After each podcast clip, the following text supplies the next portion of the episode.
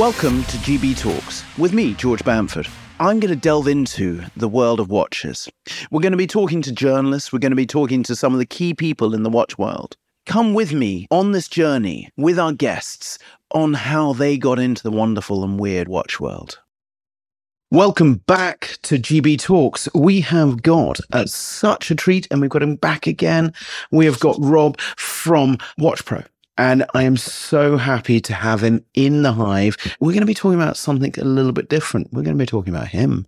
So he's in the hot seat. Hey, it's great. Have you here?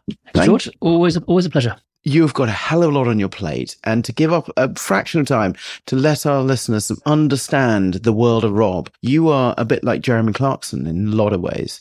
Is you kind of, and why I'm describing you, not in the way of the drink and the this and the that, but he's not a lover of cars in that sense. He's more of the journalist. Yeah, I'm a, I'm first and foremost a business reporter. That's what I've always, always been since I was in my early 20s and I've written about industries ranging from the IT sector in the in the early 1990s when Bill Gates and Larry Ellison and this these types of people were just just emerging. Um, I've written about the hospitality sector, aviation sector, um, restaurants, and and a lot of that was actually in the Middle East, where I lived for ten years from from the mid '90s until the uh, until the uh, mid mid noughties, and as well as being a business editor, we were building building our own business at that time. Um, from two people when I moved there in 1993 to about 500 people when I left in wow. in 2003. And we our head office, ITP, is the biggest magazine publisher, or more of a digital publisher these days, of course, because mag- magazines are, are so old hat. It was a great place to be, a great time to be in Dubai and building a company from a small group of people who started off in Hertfordshire in the UK, went across to Dubai just as things were beginning to blow up and just kept launching title after title after title. I was on the board of directors there and the editor, editorial director wow. run, running about, I don't know, 150 journalists, something like that, and reporting on all of these businesses as, as they as they emerged in, in Dubai. So nothing whatsoever to do with watches. I mean, it became uh, obviously Dubai became a massive luxury retail destination. So you know that was part of the business that we that we were talking about. But but really, my writing and what I write about in Watch Pro today is almost identical issues to what I've been writing about my entire career, whether it was in IT or hospitality or any of these business sectors similar questions, similar issues that people face, and just trying to get to the truth of what people are not telling you. I'm kind of reversing a little bit because you just brushed over something that you just said, and I thought, bloody hell, that's amazing. So you went from two or three people to start off with to then 500 people. That, firstly, growing pains. Secondly, controlling that amount of people, building the business up. How did you deal with those meteoric challenges? The hardest part in terms of generating sales, making sure you don't go bust, those sorts of things. I, I wouldn't take credit for that. You know, that that was the owner of the company and the uh, people that were, you know, of the seven or eight people that were in the company when I joined, they were the people who who were mostly on that commercial side. I was just emerging from dropping out of polytechnic and um, t- do, doing my doing my first job in in writing and pretend pretending that I had some sort of ta- talent for it. Well, you um, do have a um, talent, but yes. well, it was it was coincidental in in the company I joined. So the company ITP was was set up in Hitchin in Hertfordshire, where I happened to live and go to school. And oh. Uh, and so so I I got a job with them, and it was just after the first Gulf War, the one where Saddam yeah. invaded Kuwait. The coalition came in and kicked them out. The only magazine that the company had at the time was called Arabian Computer News. It was the trade title for the Middle East IT industry. And of course, during war in the Gulf countries, it just completely died. The company should have gone bankrupt, but didn't. Managed to publish a 12 page magazine throughout the Gulf War, and I joined soon afterwards, and we we sort of picked up from there, almost from from zero. What happened was the IT industry then moved over from handling the Middle East from remote offices in London or Paris. They started setting up offices in Bahrain and Dubai, and we decided that we would move over there. I put my hand up and said, "I'll be first. I'll be first in." So me and one other person set up an office in the back streets of Dubai, which was well, we used to call it Welwyn Garden City by the Sea. Sorry for t- too many too many Hertfordshire references, but not a great big town. Yeah. Um, but it happened to like growing well manicured lawns. So, and you at that time you saw Dubai jumping as a country as well. So you were you as you'd said the expansion of the magazine, but also the expansion of the city. It was it was perfect timing really. All all of the multinationals were going in, so the country was. Um, almost, you know, the United Arab Emirates were almost entirely an oil based economy. Yeah. Dubai had less oil than Abu Dhabi. And so they started um, diversifying. The first thing they wanted to diversify into was travel and tourism. And we did the same thing. So the first sector we went into after the IT market was uh, the was the hospitality. So we launched Hotelier Middle East around about the same time. Construction was booming everywhere. So we launched Construction Middle East and went on from there. We launched an aviation title, we launched a restaurant title, all all B two B magazines. By virtue of just being in the right place at the right time, I just grew, as the company grew from you know two people in Dubai to many hundreds. You slightly describe it as I was lucky to get that post, but you make your own luck in this world. Or I I see with you, you do you know, that's that's one of those things you don't expect to be given. Every time I've met you, every time I've hung out with you, it, it is always you're making your own luck. Early '90s in Dubai, everything seemed possible, you know, and and anything you tried had as good a chance of succeeding as as, as anything else because it was just such a high growth environment to be in, and and ITP as a company was just you know keeping pace or trying to try and stay ahead slightly of the of the pace.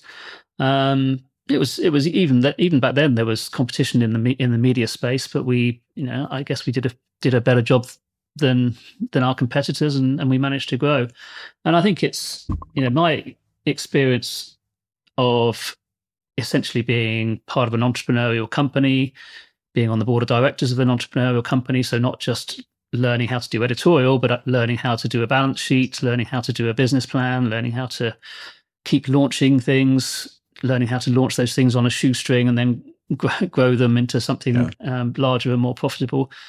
Almost everybody in Dubai was doing that kind of stuff all all at the same time, whether you were in PR or in hospitality or, or whatever. So it was really, really exciting times. And um, I'm not a believer in luck. I think I think luck is something that you know you've had yeah. as you look back, but you should never plan for it in the in the future or or believe you can rely on it in some way.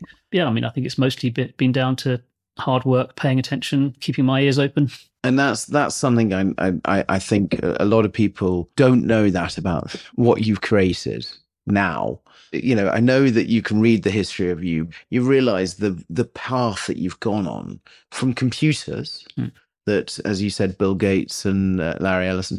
Uh, uh, total side note: Did you ever meet them?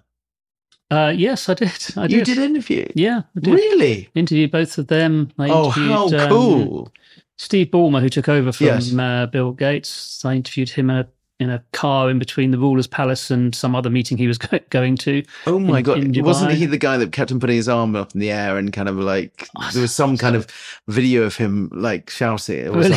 I don't know. He's quite a big guy and yeah, yeah. Quite, quite, bombastic. So yeah, could could could well have been him. So yeah, all wow. those sort of all those characters in the IT industry that were. I mean, this was before the dot com boom. This was at the beginning. This was when personal computers were being created, and Bill Gates predicted that one day everybody everybody would have a PC on their desk, and we and we all thought he was insane. It just didn't seem didn't seem possible. Um, so wow. yeah, maybe that was another part of it. You know, I grew I grew up reporting on Dubai, one of the highest growth yeah. cities in the world, the IT industry, the highest growth industry in the world. So everything just seemed possible around me. It seems like you've you got the sense of what's going to boom or what's going to happen in different industries. And you know, when you go from the Middle East to the UK, but you you you're now growing again. I, I don't think there's any magic about spotting what's going to grow. In fact, I've had plenty of titles that have failed. I mean, even even in the last ten years since we launched the office in London, I think I've, I've closed at least three titles. Oh, really? Um, that just weren't working. I mean, one one uh, one of them was we launched a title for the commercial drone sector. I thought, you know, commercial, you know, Actually, drones quite, about yeah. drones about six or seven years ago were yeah. just starting to um, take off, if you'd excuse the pun. Um, I could kind of see that police forces and um, the media and firefighters and all these people were going to be using industrial drones to Yeah. as part of their normal work. So I thought that's that looks like a big high growth industry. We'll get we'll get in there, but I think we just got in too early, and it was uh, we just got out again, and that's part of it. You know, I don't I, we we we're not afraid to do things and then stop doing things if they're not working. If someone's listening to this in that sense, how would you know to say, hey, this doesn't work? But sometimes you have to have conviction to maybe cross this thing with vanity versus sanity. sanity is the key, is the absolute key, um, and try not to let your ego get in the way of a, a sensible decision. So, in you know, in the case in the case of commercial drones, what became apparent was that there were actually going to be very few successful players in that, in that space. So, I thought it was going to be like the IT industry, where there were going to be a hundred different PC manufacturers, and Yeah. you know, maybe they'd consolidate further down the line. It turned out there's about three great big drone manufacturers, which just isn't a competitive enough market to justify a lively advertising uh, space. So in a business like ours, which is Yeah. almost entirely advertising and sponsorship driven, you've just got to suck it up and say that's not going to work. That's why the watch world is very good because it's fragmented. You've got multiple brands, you've got newcomers always coming in. Yeah. As you said, uh, I think it was the jewelry world as well that you were talking about as Mhm. well. These industries are those fragmented and a lot of people wanting to be a part of it. I mean, there's there's a big difference between business to business media and business to, to consumer media. Watch Pro is one of the is is quite a almost unique title within um, the business I've been Totally in. That's, that's pretty much crossed over. So we launched we launched Watch Pro as a spin off from a jewelry title, a business to business jewelry title, and uh, it just got bigger and bigger uh, in the B two B sector we were we were aiming to be a sort of conduit between brands who wanted to get into retail stores and as that side of things has evolved you're seeing retailers take fewer and fewer brands and more and more of the brands are selling direct to consumer so it's not really that we pivoted to go from one type of publication a b2b publication to b2c it's just that consumers suddenly seem to get very very interested in in the business of watches in a way that nobody else was really giving it any coverage. You kind of lifted the lid, didn't you? Really, that that's where I look at it, or the veil. It's almost like you've lifted the the uh, cloth over the table, but you haven't lifted it fully. There's still a mystique. There's a very weird thing about the watch industry. I mean, as I've said, I've covered as a business reporter lots and lots of different industries. I have never seen an industry that is so sensitive to being questioned, to any sort of critical analysis, to any tough interviews, to any sort of probing of what is behind the curtain. This is not normal. This is, you know, you read the trade press for the motoring industry, Yeah. for the technology industry, for the gadget industry, Oh. for any industry. Every industry will have critical reporting. The watch industry Yeah. has almost none. Yeah, you're totally right. I saw someone doing a review of a car recently. He took the whole thing to bits almost. He was like, "This is wrong." This, you know, literally pulled panels off the car saying it wasn't fitted right. And in the watch world, it would be Well, you would norm- you would normally get not just you know one publication in Yeah. in a particular industry that's critically analysing and trying to get to the facts. You would have lots of them, and you would have lots of journalists competing with each other to try and get the inside scoop and dig for the dirt and, and find out what's what's really going on. You don't get that in the watch industry at all. I'm, uh, you know, I'm, I'm so I, I describe myself as the as the outsider inside the watch industry, and that's kind of how I don't know. I mean, maybe, maybe I positioned myself there, but I think it's probably more that's where they rather I rather I sat. But you also you have a tightrope because the watch industry loves you, and, and what I mean is you were loved. I'll and take then- your word for it.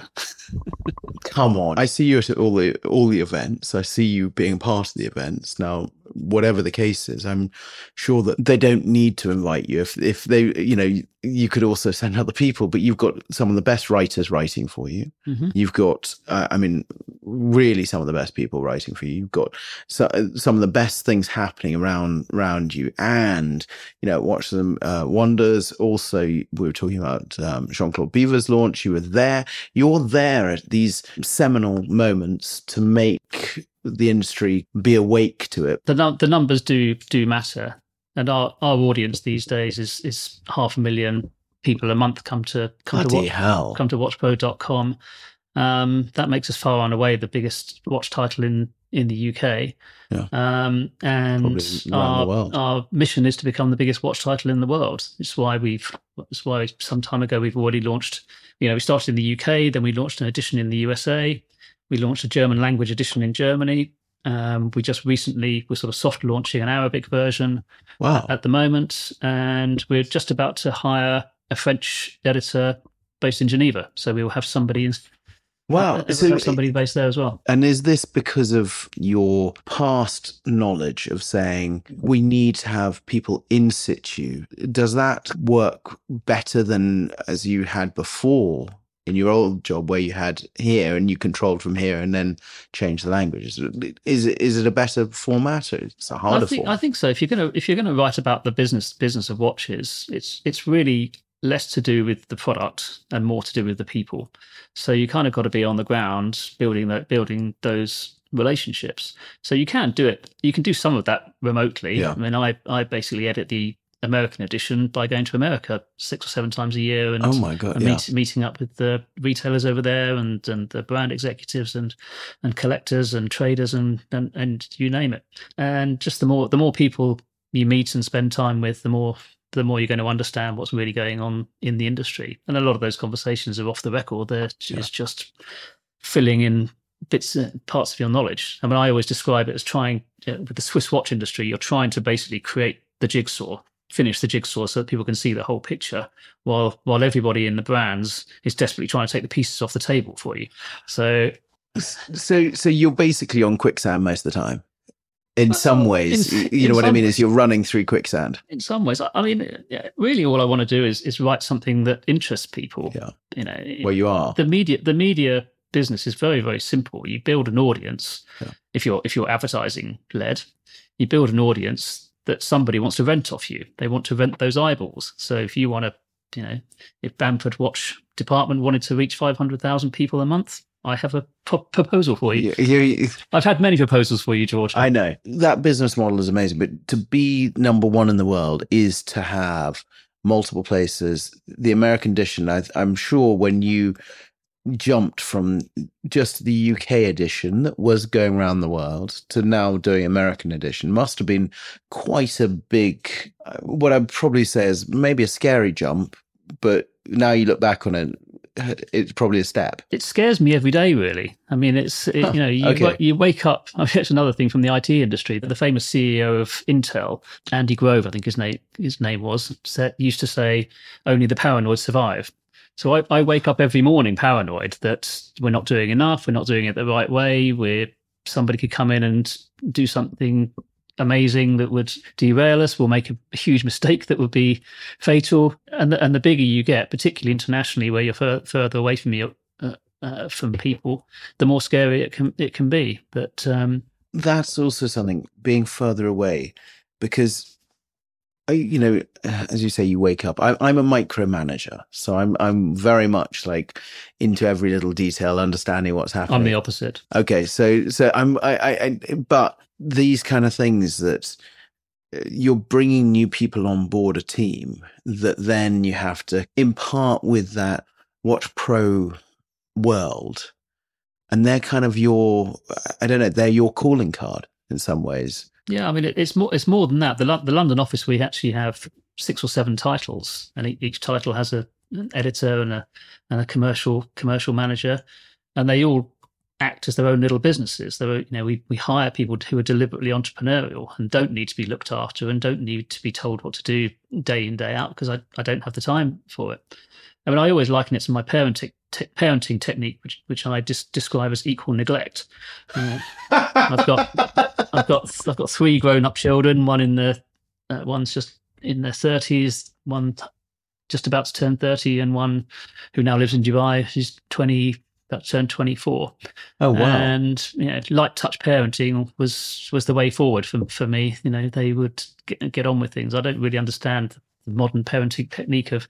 Of hovering over everybody and instructing them on every sort of minute detail of their lives. It's not me, and it's not me as a manager of the of, of the team either. And that's what we do with WatchPro. I mean, you said that we have the best some of the best writers working for us now. You know, Robin Swithenbank, Tracey Llewellyn's on full time staff now, Simon de Burton. I mean, many of these writers, you don't have to tell them what to do. In fact, they need to come to, to us and say what they want to write about. And, and most of the time, my, my only comment would be just be a bit more, yeah. just just go a bit further with that idea. Take it take it to but you've got household names as your journalists. Mm-hmm. You know, you just said these guys. I mean, you know, you think these are the household names, and you know, you think of Tracey. I mean, Tracey. I mean, wow, she is, you know, one of the goddesses of the of the journalistic world in the watch world. Completely, yeah. She's the she's the watch editor for the for the Daily Telegraph.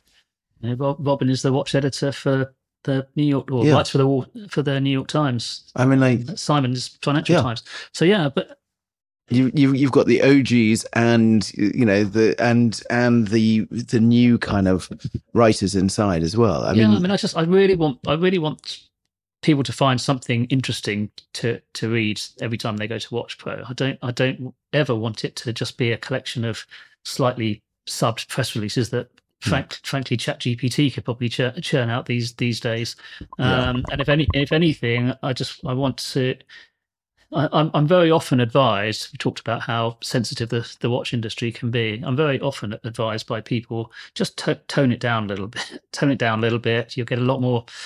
You'll find it a lot easier to get advertising support if you don't ruffle feathers in this way, this this this way or the other. And I just do not take that advice. Do not accept that advice. I simply think it's wrong. In fact, I'm doubling down. I'm I'm encouraging all of the writers to be more opinionated, to have stronger views on things, to say whatever they see, just just say it, because I think that's really what WatchPro stands for. Um, and if we build an audience big enough, I think will be impossible to ignore. I think you're already impossible to ignore, but yeah, uh, uh, you can't like. I have a hit uh, delight when I get these messages in, and it's kind of like, hey, you know, this has happened in the industry, so you can't be ignored anyway, and you can't as well. For the last few minutes, what what advice if if someone was going into the industry, or if you, let's say you're out of the um, polytechnic, was it polytechnic? If you're coming out, Poly. Yeah. Well, one, one, year of an economics degree. Okay, perfect. You were just coming out of that today. What advice would you get? What would be that thing that said if you were wanting to go in the path that you've gone? Well, I don't. I don't think anybody is going to follow the the same the same path. I mean, I I think that my advice would be to try as many things as possible as young as possible. I think um, somebody once said to me, might might have been my father that work as hard as you can in your 20s because you can slow down in your 40s. Um, it never really happened for no. me. In fact, my I don't, don't, think I've ever worked so hard in my life as I as, as I am now, yeah. and I'm no. and I'm 53. I'm like my um, 40s. Jesus Christ, I've been putting a foot down. Yeah, it's like know, no, exactly. So maybe maybe maybe it's the advice that was uh, of a of a different different era. Um, but yeah, my my son is 24 uh, I mean, a little bit of nepotism. He's got a, got a, a, a, bit of a helping hand working at our head office in, in Dubai, but you know, he was there for a three month internship, and that was the limit of what he was expected. But he he grabbed it, and he's stepped up, and he's stepped up, and now he's a you know uh, quite a senior editor in, in the in the company there at, at a very early age, and that must make you feel really proud. Very, very proud, very proud. That's but, um, really cool. But to... in terms of when he's picking my brains to say what next, I'm just saying whether it's within the same company or with other companies, try and do as many different things as as possible, and that's really I think the trick trick for me because even though I've been with the same company now for 91 to where are we now? To, uh, 20 32 years i've been with the same company. But no two years have ever been even re- remotely similar to to each other. I've always been launching new things always hiring new people always trying to build a build a, a bigger company. Um, keep trying new things and have the courage to, ju- to just go for it and and work extremely hard because that will cover yeah. over a lot of mistakes.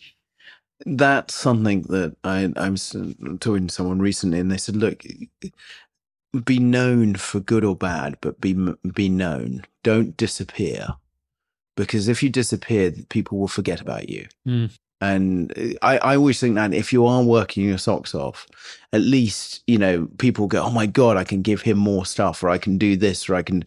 Would would that kind of tell or not? Yeah, no, no, I think so. I think in yeah, no, nobody's going to come up with 20 brilliant ideas yeah. a year, they might come up with 20 ideas, 19 yeah. of which are fairly rubbish, one of which is is is is pretty good. But the the harder you work at it, the more likely it is that that one idea is going to be successful.